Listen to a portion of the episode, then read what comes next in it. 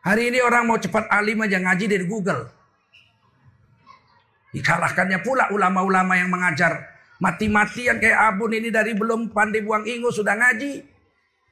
Tiba-tiba dikalahkannya pula. Wah sesat itu. Habis Jumat kok cikir-cikir. Kita itu harus cari makan. Ini perintahnya pantasiru fil ar. Kepingin aku nyabuti kumisnya itu. Ini benar. Kadang-kadang hari ini orang-orang Orang-orang bodoh menghina orang-orang alim. Ini sudah zaman akhir ini.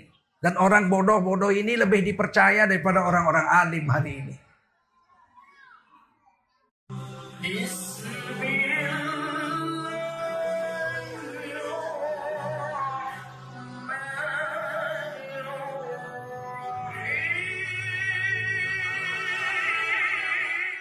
Bismillahirrahmanirrahim. Assalamualaikum warahmatullahi wabarakatuh. Alhamdulillahi rabbil alamin. Allahumma salli ala sayyidina Muhammadin. Kaum muslimin dan muslimat di mana pun anda berada Marilah sama-sama kita senantiasa bersyukur pada Allah subhanahu wa ta'ala Dan senantiasa bersalawat pada baginda Nabi Muhammad sallallahu alaihi wasallam.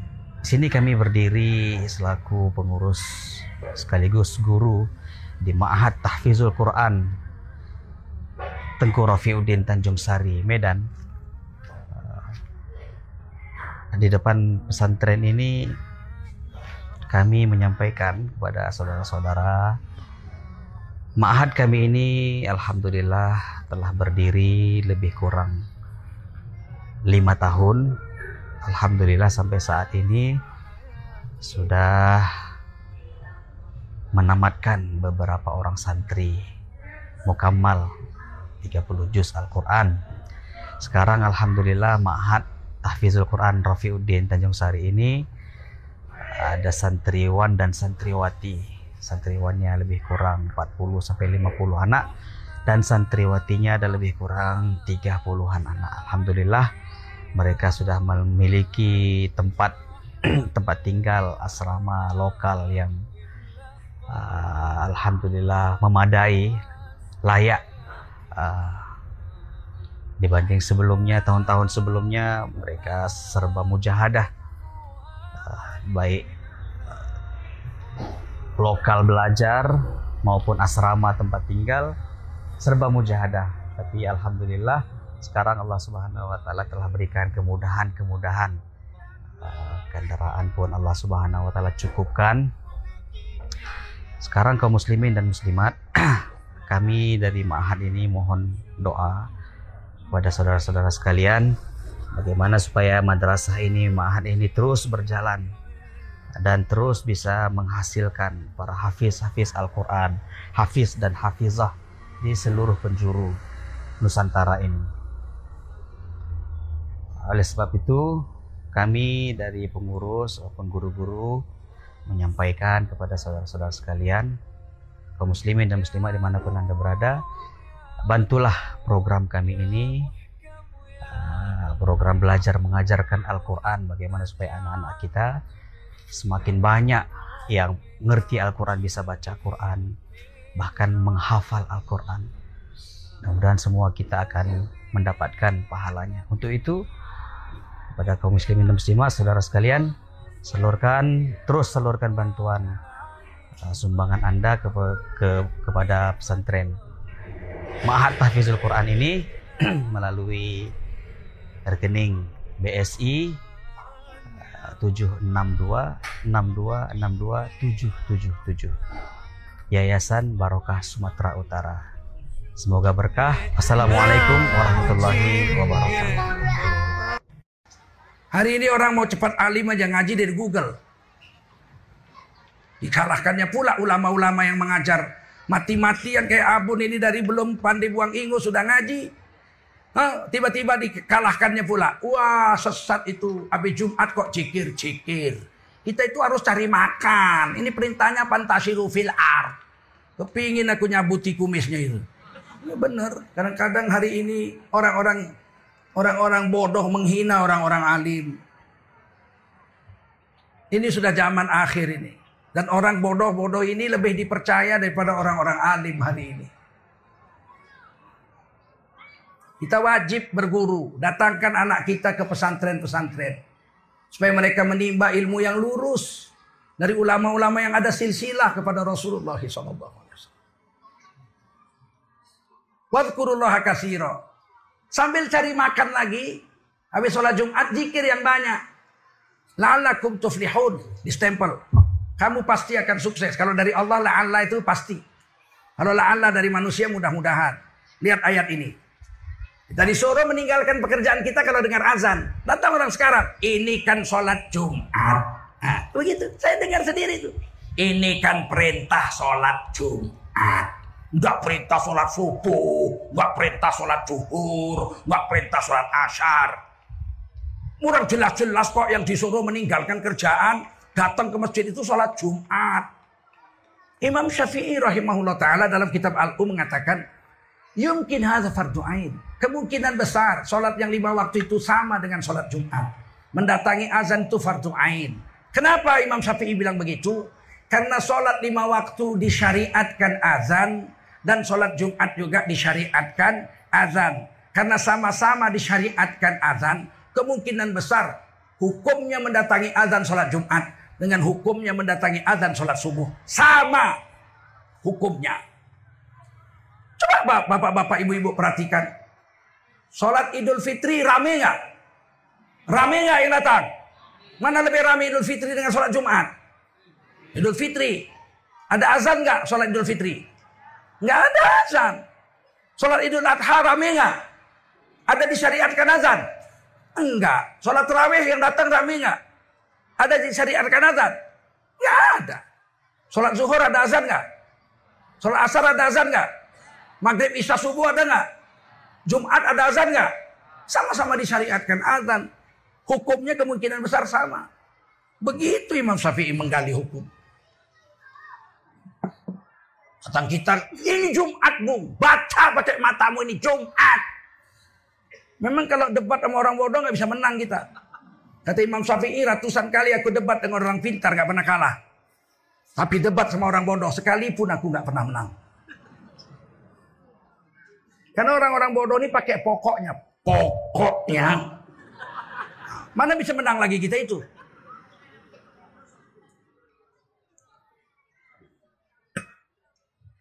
Oleh karena itu kalau mau berubah nasib Bapak Ibu ke masjid.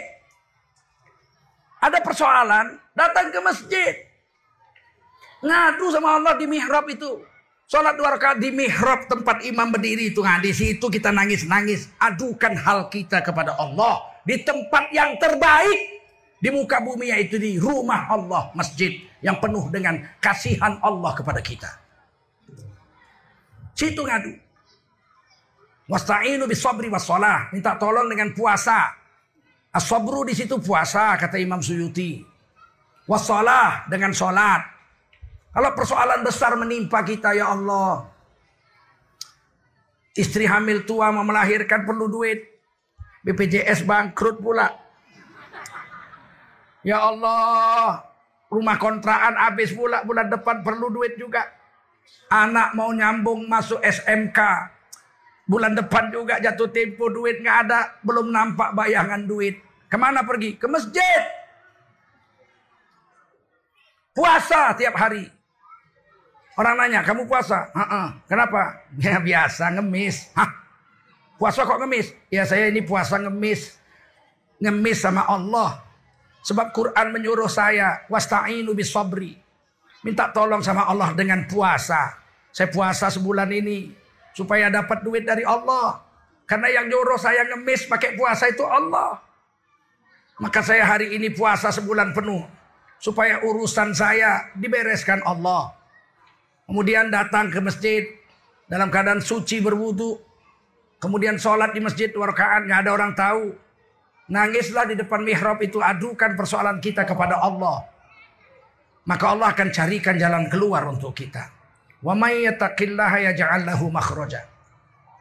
Siapa yang bertakwa kepada Allah, Allah akan selesaikan seluruh kesulitan hidupnya. Jalan keluarnya Allah yang menciptakannya. Allah yang memberi jalan keluar bukan kita. Dikasih bonus lagi wa yarzuqhu min yahtasib.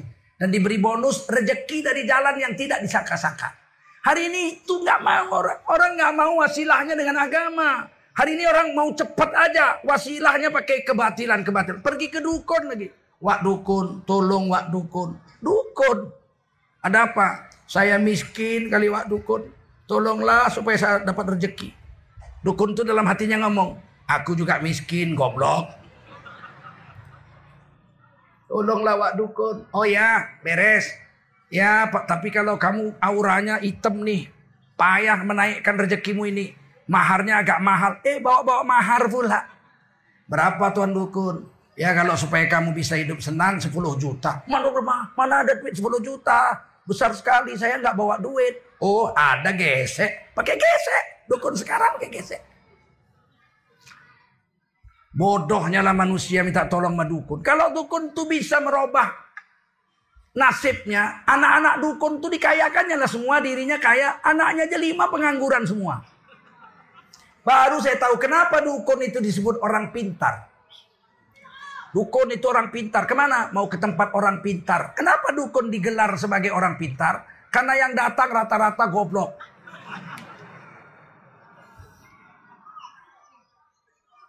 Cobalah kita cari jalan dari Allah. Karena kita mau berubah nasib, setahun ini kita pegang masjid. Lima waktu jangan gugur dari masjid. Lihat nasib kita setahun yang akan datang. Berubah atau tidak. Tidak mungkin Allah ingkar janji. Betul. Guru. Sholat dulu berjemaah subuh. Baru jadi guru. Polisi. Ke masjid dulu sholat subuh. Baru jadi polisi. Kuli. Masuk dulu masjid sholat subuh. Baru kerja jadi kuli. Karyawan masuk dulu ke masjid sholat subuh baru jadi karyawan. Nggak ada orang yang nggak dapat rezeki dan tidak ada orang jahat kalau begini caranya. Tapi hari ini orang nggak mau. Orang baru ngadu sama Allah kalau udah tidak ada jalan lain. Kita kalah sama Cina-Cina. Cina-Cina itu kita bilang, hanya lu orang Cina agama lu tidak betul. Yang betul agama oe. Tapi kita caranya salah. Mereka agamanya kata kita tidak betul. Tapi cara dia betul. Dia kalau ada sesuatu dia datang dulu ke kelentengnya. Dia bilang sama pendetanya, ayah bapak pendeta loh. Weh orang mau bikin panglong. Oh jual-jual semen, jual-jual pasir, jual-jual uh, itu papan. Uh, weh orang sudah ada tanah mau bikin panglong deh. Nah, pendetanya doa. Ya doa, habis itu dia bilang, ya, lu orang cocok bikin panglong lah. Ini nanti lu orang bakal jadi kaya deh. Ah, udah dapat restu dari agamanya. Baru dia usaha sama manusia. Datangi lurah, datangi camat, datangi polsek. Dia bikin hmm, panglongnya. Dia duluan sama Tuhannya. Kalau kita terbalik, kita ini sama manusia dulu udah mentok baru sama Tuhan. Sakit, pilek, demam. Ke dokter lah pak, kata istrinya. Miskin kok ke dokter. Udah sama wak dolah aja disembur. Sembuh. Kenapa disembur? Miskin. Asal sakit disembur. Udah, tiba-tiba mulai berubah nasib, mulai kaya, sakit demam. Kata istrinya, pergilah tempat Wak Dolah. Wah, kita udah dapat duit, udah ada duit, udah kaya. Nggak mempan kalau Wak Dolah. Nah, mulai ke dokter. Dokter baru mempan. Tambah kaya, sakit lagi. Ke mana? Ke dokter lah, itu dokter biasa. Ah, itu dokter umum, nggak hebat. Kita udah tambah kaya. Ke mana? Dokter spesialis. Berapa tahun kemudian sakit, udah tambah kaya. Dokter spesialis mas. Oh enggak, ada yang lebih hebat. Dokter spesialis konsultan. SPK. Hmm. Sudah, makin kaya. Jadi tim sukses. Sekarang kalau mau cepat kaya jadi tim sukses. Kaya lagi, sakit, berobat dokter spesialis. Oh nggak mempan. Kalau kita udah kaya raya, duit kita sudah miliaran. Baru sembuh ke Singapura. Singapura Hanya. Tiba-tiba tambah kaya lagi. Sakit ke Singapura. Oh, Singapura kurang hebat. Yang lebih hebat Jepang. Pergi ke Jepang diperiksa sama dokter. Kata Jepang, eh, kamu orang tidak ada tidak ada harapan untuk sembuh. Uh, menurut kami orang Sepang itu kamu uh, umur tinggal satu minggu. Dibilang sama orang Jepang terus pantangan-pantangan yang nggak boleh dimakan selama ini? Tidak ada pantangan semua boleh dimakan. Semua boleh dimakan waktu tinggal tujuh hari nikmati saja apa yang boleh dimakan boleh makan semua. Sekarang bapak boleh pulang siap-siap untuk berangkat jumpa itu apa giam loong malaikat maut dia pulang sampai rumah baru dia tahajud baru dia nangis. Ya Allah ya Tuhanku Udah nggak berhasil ke mana-mana baru kau datang sama Allah. Orang Cina sebelum datang kepada siapa-siapa dia datang dulu sama Tuhannya. Kita menganggap agama kita paling betul. Tapi Tuhan Allah itu paling belakangan didatangi. Tidak ada lagi harapan ya Tuhan. Engkau lah satu-satunya. Kata malaikat kepala tuk kaulah. Selama ini ke mana aja kau?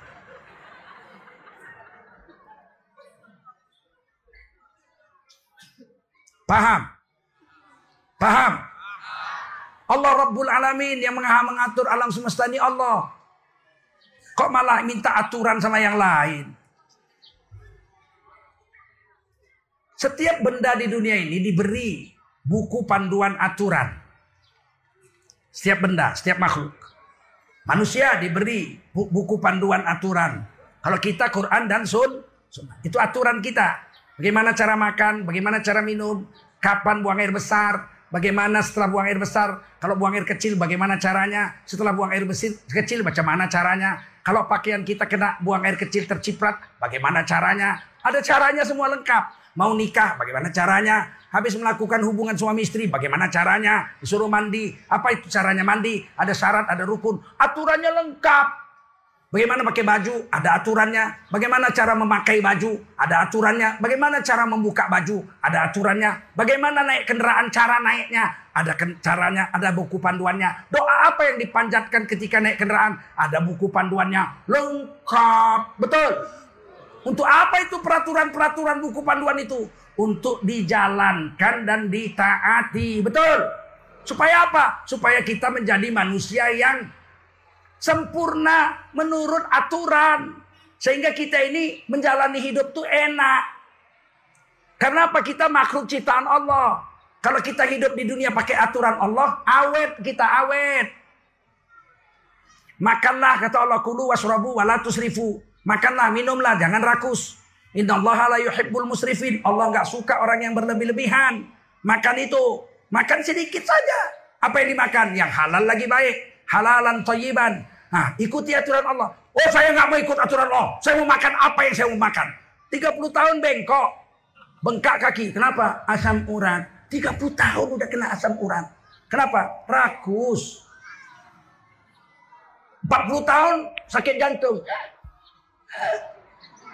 Diperiksa ke dokter, penyumbatan. Kenapa? Rakus. Semua dimakan. Paham? Islam ini pun pakai aturan. Ada orang beli mobil Mercy, harganya 2, 2 miliar. Mercedes 2 miliar. New Ice. Dikasih buku panduan. Nih caranya. Penumpangnya hanya 500 kilo, nggak boleh lebih.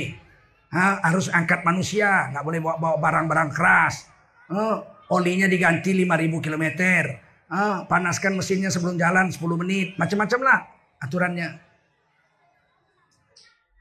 Oke, kita beli. Setelah dipakai, seminggu mikir yang punya itu. Gak cocok. Masakan saya udah keluar uang 2 miliar cuman bisa ngangkat manusia lima orang. Rugi dong. Dibawalah Mersinya ngangkat kelapa sawit. Ke kebun. Itu Mercy dijamin setahun gak rusak. Sebulan ancur itu mobil.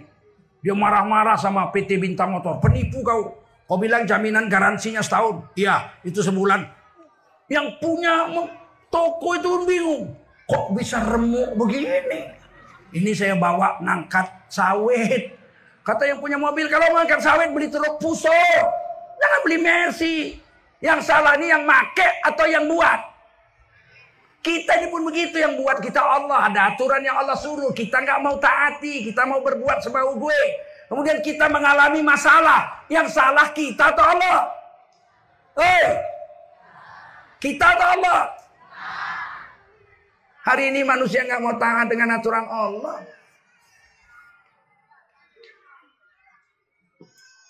Aturan Allah itu lengkap dari mulai lahir sampai mati. Betul?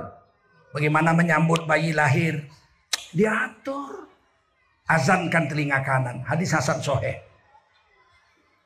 Komatkan di telinga kiri. Hadisnya zoif. Tapi Sayyidina Muhammad SAW mengazankan dan mengkomatkan Sayyidina Hasan dan Husain. Umar bin Abdul Aziz mengazankan semua anak-anaknya. Imam Syafi'i mensyariatkan untuk kita dalam madhab Syafi'i. Datang lahir anak azankan belah kanan, komatkan sebelah kiri. Ini aturan. Datang orang, Allah, bayi baru lahir itu kan nggak bisa mendengar. Buat apa diazankan juga dia nggak bisa mendengar. Eh, eh, siapa yang bilang bayi baru lahir nggak bisa mendengar? Al-Quran mengatakan bayi dalam perut sudah bisa mendengar. Dalam perut. Apalagi sudah lahir. Quran yang bilang. Summa sawahu. Kemudian Allah menyempurnakan janin. Jasadnya Allah pakai hu, goib. Domirnya goib. Allah jadikan sempurnakan jasadnya di dalam rahim ibunya. Summa sawahu wa nafakha fihi min ruhih. Setelah sempurna jasad itu kata Nabi 4 bulan, bayi itu dalam perut ada kepala, udah ada tangan, udah kaki sempurna. Ada tulang, ada dagingnya sempurna. Bentuk bayi. Empat bulan. Nggak ada roh. Hidup. Berkembang. Tidak ada roh. Dalam bahasa Arab memang matilah. Tapi walaupun tidak ada ruh dia berkembang. Dari mulai zigot. Dari mulai alakoh. Sesuatu yang lengket seperti lintah. Terus berkembang, berkembang, benar lengkap kepala kaki semuanya empat bulan. Tidak ada roh. Masih mati. Setelah empat bulan. Wanafakho fihi min. Dan Allah tiupkan roh kepada janin yang empat bulan itu. Begitu ditiup. Fa'ahyakum dalam surah Al-Baqarah. Kamu dihidupkan. Begitu hidup. Tiap roh dia hidup. Berubah domirnya. Waja'ala lakum. As-sam'a wal absara wal af'idah. Qalilan ma tashkurun. Berubah domirnya. Coba perhatikan itu. Summa sawahu. Kemudian Allah sempurnakan bentuk jasadnya di dalam rahim ibunya. Wa fihi min ruhihi. Kemudian Allah tiupkan ruh kepadanya. Nya. Udah. Begitu ditiup ruh dia hidup. Wa ja'ala lakum. Dan kamu Allah jadikan kamu. Loh. Dari dianya kok jadi kamu. Waja'alalakum kami kami Allah jadikan kamu asam'a bisa mendengar dalam rahim ibumu, wal absor bisa melihat dalam rahim ibumu, wal afidah bisa merasakan perasaan ibumu. Qalilam ma tashkurun. Tapi sedikit di antara kamu yang pandai bersyukur kepada Allah. Ini kenapa berubah domirnya dari dari goib hu kok menjadi kum. Kata orang ahli bahasa lah. Ini katanya iltifat. Apa namanya? Iltifat. Berubah bentuk kalimat dalam satu satu ayat yang sama. Menunjukkan apa? Menunjukkan bayi setelah ditiup ruh. Bisa mendengar, bisa melihat, dan bisa merasa. Di dalam rahim ibunya. Makanya dalam Islam disunatkan wanita hamil itu banyak ngaji. Banyak jikir, banyak baca Quran, banyak solawat, banyak sholat, banyak. Kenapa? Karena anaknya udah mendengar. Anaknya udah melihat, udah merasakan apa yang dibuat ibunya. Sehingga gak heran lagi sekarang. Dulu saya membaca buku. Imam Syafi'i itu umur 7 tahun hafal Quran 30 juz. Bagi saya itu satu hal yang Wah, luar biasa. Tidak mungkin ada lagi manusia yang akan seperti Imam Syafi'i. Umur 7 tahun hafal 30 juz Quran. Menurut perasaan saya. Ternyata beberapa tahun yang lalu anak Indonesia dari Tanah Melayu, Bangka Belitung. Namanya Musa. Umur 7 tahun hafal 30 juz. Cucu murid saya di Deli Serdang itu. Lubuk Pakam. Hasan Basri namanya. Orang Nias. Cucu murid saya umur 7 tahun sudah hafal Quran 30 juz. Loh, sudah muncul lagi imam-imam syafi'i di akhir zaman ini. Kenapa? Sebab pengantin-pengantin muda sekarang disibukkan dengan baca Quran, dengan agama. Sehingga muncul lagi anak-anak baru lahir, tujuh tahun sudah hafal Quran. Sebab dari dalam perut ibunya, dia sudah punya asam A, udah punya pendengaran. Ha? Udah punya penglihatan wal absor wal afidah. Tapi sedikit di antara kamu yang pandai bersyukur. Orang Jawa, saya dulu tinggal di perkebunan sana orang-orang Jawa. Nggak ahli agama. Tapi guru-gurunya wali-wali udah ratusan tahun mengajarkan bahwa bayi bisa mendengar dalam perut. Cuman nggak dikasihnya dalilnya, dalilnya ulama yang nyari dong. Apa kata orang-orang Jawa di kampung saya? Wakiem, kue iki saiki bunting. Ojo macem-macem kue, ojo miso-miso. Kue ku ojo macem-macem, gawe maksiat. Kue ku rajin maca Quran, rajin cikir, tobat karo Allah, salat sing kata. Men anakmu nek engko mana kue anakmu dadi apik, dadi soleh. Saya pikir itu adat Jawa aja. Udah besar saya ngaji baru, waduh, itu ajaran Allah di Quran. Itu perintah Nabi, itu ajaran para wali. Ratusan tahun sudah jadi adat Jawa. Tapi itu bukan ajaran orang Jawa, itu ajaran Islam. Sudah lahir, ah, azankan telinga kanan. Ajarkan kalimat Allah. Allahu Akbar, Allahu Akbar. Allah Maha Besar, yang lain kecil. Allahu Akbar, Allahu Akbar. Allah Maha Besar, yang lain gak ada kuasa apa-apa. Asyhadu an la ilaha illallah. Aku bersaksi yang disembah hanya Allah. Nggak ada yang lain. Nggak boleh ada sesembahan selain Allah. Bukan Nyai Roro Kidul. Bukan Nyi Blorong. Bukan Ratu Selatan. Nggak ada. Bukan Ki ini Ki itu. Sembahan hanya Allah. Asyhadu anna Muhammad Rasulullah. Aku bersaksi yang kuikuti sunnahnya Nabi Muhammad. Yang lain nggak. Hayya ala sholah. Hayya. Mari sini. Hayya. Sholat di sini. Di dunia ini nak. Di kubur nggak perlu sholat, di padang masar nggak perlu sholat, di sorga pun nggak perlu sholat. Sholat hanya perlu di sini, hanya di sini aja, di dunia. Hayya alal falah, mari nak. Kalau mau sukses, di sinilah kau bercocok tanam. Di kubur kau menunggu panen. Di akhirat kau petik hasil tanamanmu di dunia. Allahu Akbar, Allahu Akbar, Allah Maha Besar yang lain kecil. La ilaha illallah, nggak ada sesembahan kecuali Allah. Diajarkan sama anak baru lahir. Datang orang-orang liberal sekarang yang pakai otak. Bayi baru lahir itu tidak bisa mendengar. Percuma diajarkan. Quran bilang bisa dalam perut apalagi sudah lahir. Sekarang saya tanya ibu-ibu. Bayi sudah sudah keluar dari perut ibu. Dia bisa melihat apa enggak? Bisa melihat enggak? Bisa mendengar enggak? Bisa mana buktinya?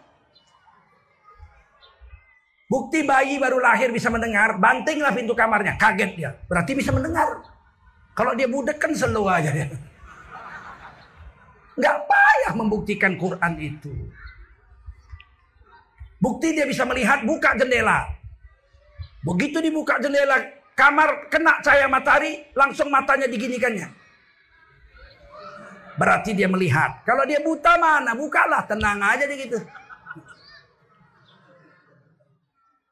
Paham? Dan dia punya fuad. Dia tahu mana ibunya, mana bukan. Kalau dia nangis haus, wah, wah, wah, diambil ibunya, taruh ke dadanya, langsung dia isap.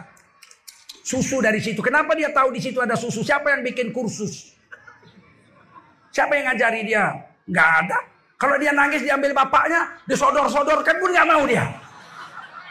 Dia ada fuad, ada fuad.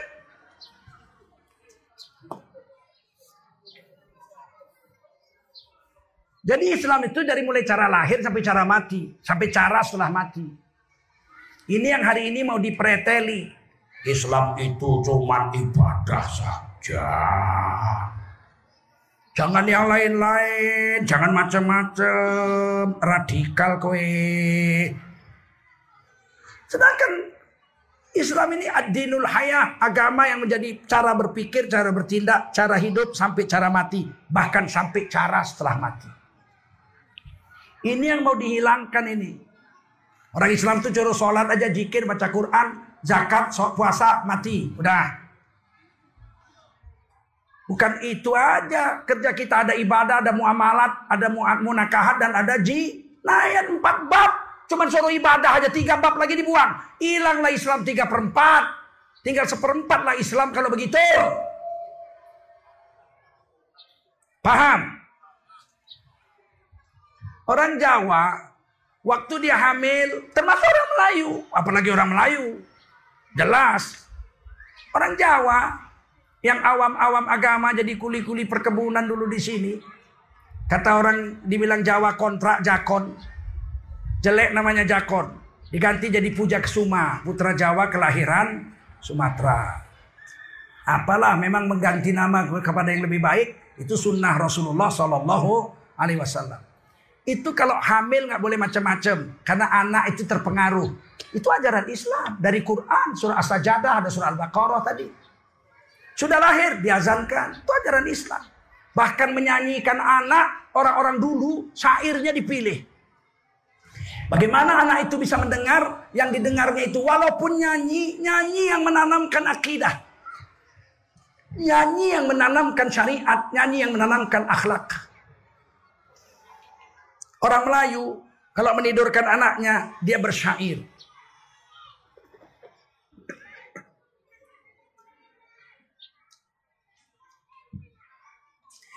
Asamlah kana asam gelugur ketiga asam si riang-riang ahai menangis badan di pintu kubur aduhai nak sayang teringat diri tidak sembahyang. Itu diajarkan sama anak kecil. Masa baru mengayun anak. Itu syairnya. Orang Aceh lebih ekstrim. Nidurkan anaknya. Saya dengar sendiri. Kan saya keliling Aceh seluruhnya dakwah. Separuh umur saya habis di Aceh. Nenek saya yang perempuan orang Aceh. Mereka menidurkan anaknya lebih ekstrim lagi. Apa yang diajarkannya?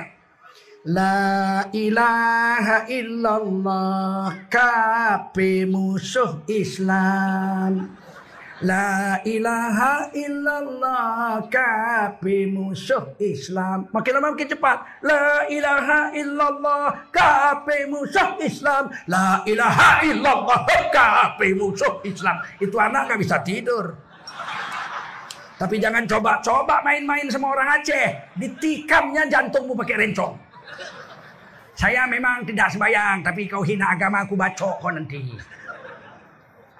Dari kecil ditanamkan akidah, nggak ada orang Aceh murtad.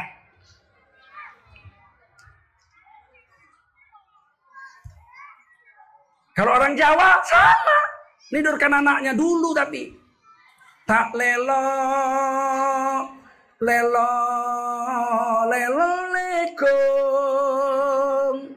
ono lampu Orang duwe semprong. Lampu teplok. Lampu sentir.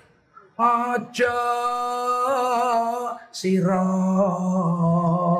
gawe susah karo sing momong dumplang tang ting dumplang tang tung oh, eh.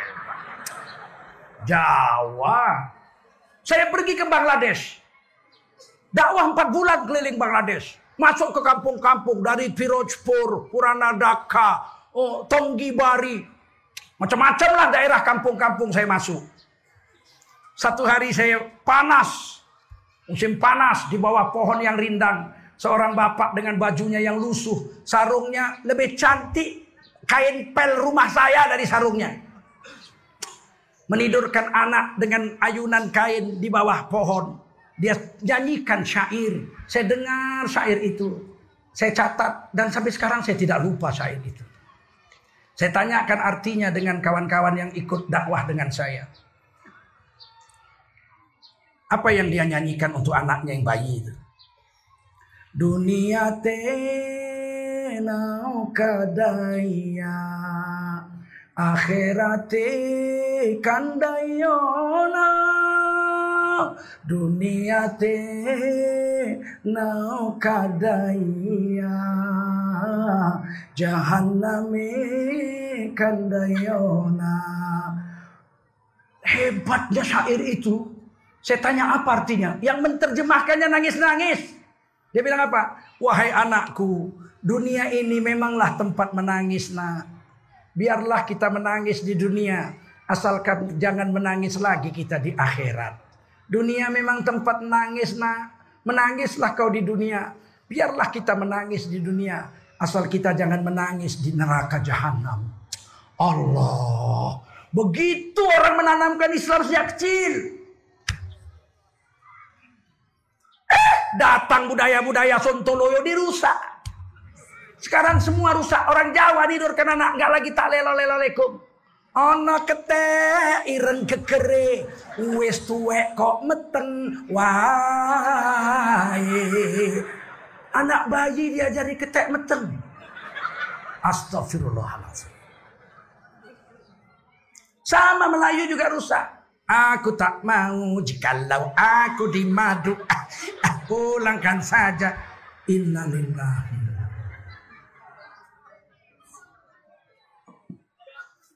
Bagaimana anak kita mau jadi soleh? Di perut udah rusak. Hamil nonton film porno. Hamil tua nyopet duit suami malam-malam ditangguh. Gimana anaknya mau soleh? Begitu lahir nyanyikannya di Belawan itu, di Belawan. Saya lagi borong jalan, bikin jalan dulu saya baru-baru nikah saya ada borong-borong lah. Cuman karena banyak kali yang ngompas, lurah minta, camat minta, preman minta, kucampakkan ke laut premannya. Awak cari makan halal-halal dia minta duit, kucampak ke laut. Ku dengarlah ibu-ibu nidurkan anak, Digendongnya anaknya itu di timang-timangnya pak. Tak timang timang tiput. Kalau besar minum kamput. Astagfirullahaladzim. Benar itu kisah nyata, saya tidak dusta.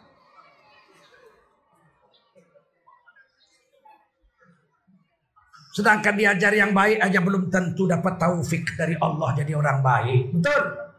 Betul?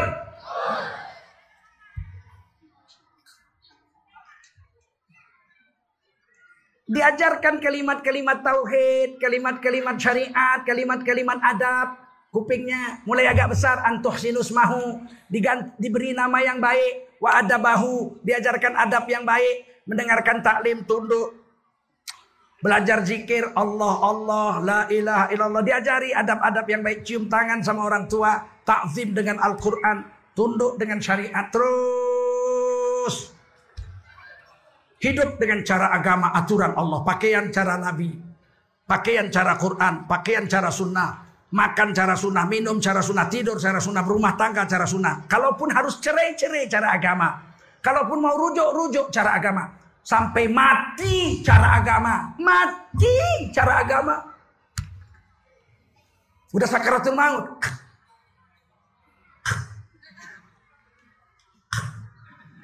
Disenter sama dokter matanya. Nggak gerak lagi. Pupil matanya udah nggak main. Kata dokter, Pak, istri bapak ini sudah koma. Sudah koma istri bapak. Kata anak bapak itu, koma itu maksudnya apa dokter? Koma itu artinya hampir titik. Koma itu artinya hampir. Maksudnya dokter, Istri bapak nggak ada harapan lagi, udah nggak ada respon nih, ha. ha dicubit udah nggak, di center udah nggak main. Dia tinggal nunggu mati. Langsung bapak ini menangis. Dia talkinkan ke kuping istrinya sebelah kanan. La ilaha illallah. Istrinya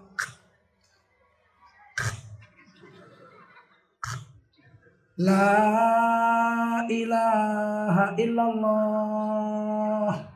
Kata dokternya percuma pak. Isi bapak udah koma. Kuping udah nggak dengar. Mata udah nggak main. Hmm, dicubit udah nggak ada respon apa-apa. Percuma bapak talkinkan la ilaha illallah. Kata bapak ini yang memerintahkan saya mentalkinkan ini orang paling agung sealam jagat raya baginda Nabi Shallallahu Salam lakinu mautakum la ilaha illallah. Ajarkan la ilaha illallah sama orang mau mati di antara kamu. Nabi saya bilang begitu. Bapak bilang nggak ada gunanya. Percuma. Bapak orang Islam. Islam saya udah naik haji lagi. PKI ya? Bapak Islam tapi PKI ya. Nabi bilang talkin kan kok Bapak bilang nggak ada gunanya. Ini sekarang banyak orang pakai akal nggak pakai agama. Agama mau dipinggirkan, dianggap kalau ikut agama kuno, melawan hukum. Justru orang mau mati itu dia bisa melihat apa yang kau nggak bisa lihat. Kita nggak tahu ada apa di belakang tembok ini. Nggak tahu, nggak lihat, kita nggak nampak. Tapi orang mau mati, jangankan yang di belakang tembok ini. Yang di langit bisa dia lihat. Falaula idza balagatil hulqum. Pada saat nyawamu sudah sampai di kerongkongan hampir mati. Sakaratul maut. Wa antum hina idzin tanzurun. Saat itu kamu telah melihat tempat yang akan kau tuju setelah matimu. Oh. Quran yang bilang. Ketika kita mau mati kalau kita orang soleh. Datanglah beberapa orang malaikat. Tatanazzalu alaihimul malaika. Beberapa malaikat ada yang 8, ada yang 16, ada yang 20. Tergantung kesolehan kita. Malaikat-malaikat ini mengurut-ngurut kaki kita, tangan kita, menghibur kita. Malaikat berkata, Allah takhafu wa la tahzanu. Kamu nggak usah takut, nggak usah cemas, nggak usah bimbang, nggak usah ragu. Nahnu ukum fil hayatid dunya wa fil akhirah. Kami akan menolong kamu di dunia dan akhirat. Yang paling hebat kata Allah wa abashiru bil jannatil lati kuntum tu'adun. Beri kabar gembira dengan sorga yang dijanjikan Allah kepadanya. Udah nampak sorga. Apa nggak senyum dia? nampak sorga. Istrinya, anak-anaknya dikeliling tempat tidurnya nggak lihat apa-apa. Tapi dia udah lihat malaikat datang. Dia udah lihat sorga. Dinampakkan sorga, diciumkan harum sorga. Udah tenang dia baru datang malaikat maut. Assalamualaikum kata malaikat maut. Salam sejahtera untukmu. Kamu siapa? Takut aku lihat kau. Saya malaikat maut. Mau ngapain? Menyusulmu. Pulang kampung. Ke mana? Ke situ. Ke surga itu. Itu istana kau punya. Itu bidadari-bidadari yang berbaris menunggu rohmu itu dengan sutra hijau. Itu semua pelayanmu di akhirat nanti. Pergilah dia mana ingat dia rumahnya yang RSSSSSSS. Rumah sangat sederhana sekali sehingga selonjor saja pun susah. Maka mati dia dicabut nyawanya dengan tersenyum di bibirnya. Husnul khatimah. Saya lihat beberapa sahabat saya mati dengan tersenyum. Salah satunya Ibu Tuti Alawiyah. Sama-sama di MUI dengan saya 21 tahun saya kenal beliau. Beliau wafat. Jenazahnya itu pipinya naik. Bagaimana orang wafat pipinya bisa? Siapa yang ganjal pipinya? Apa kelebihan ibu ini? Menteri ini, mantan menteri zaman Pak Harto. Setiap pagi sholat berjemaah dengan anak-anak santri, perempuan, anak-anak yatim seluruh Indonesia. Ratusan orang sekolah gratis, dididik gratis. Setiap subuh pasti dengan anak-anak yatim. Selesai subuh jikir dengan anak-anak yatim. Memperbaiki Al-Quran anak-anak yatim sarapan pagi dengan anak-anak yatim. Ketika dia mau wafat dia bilang nanti kalau saya wafat kuburkan di depan asrama anak-anak yatim ini. Supaya saya sudah mati pun bisa lihat anak-anak yatim. Kata Nabi, ana wa kafilul yatim hakaza. Aku dengan orang yang ngurus anak yatim akan seperti ini di surga Allah Subhanahu wa taala. Nabi renggangkan jarinya. Tetangga di surga Firdaus.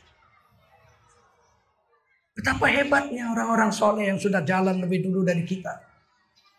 Hiduplah cara agama, matilah cara agama.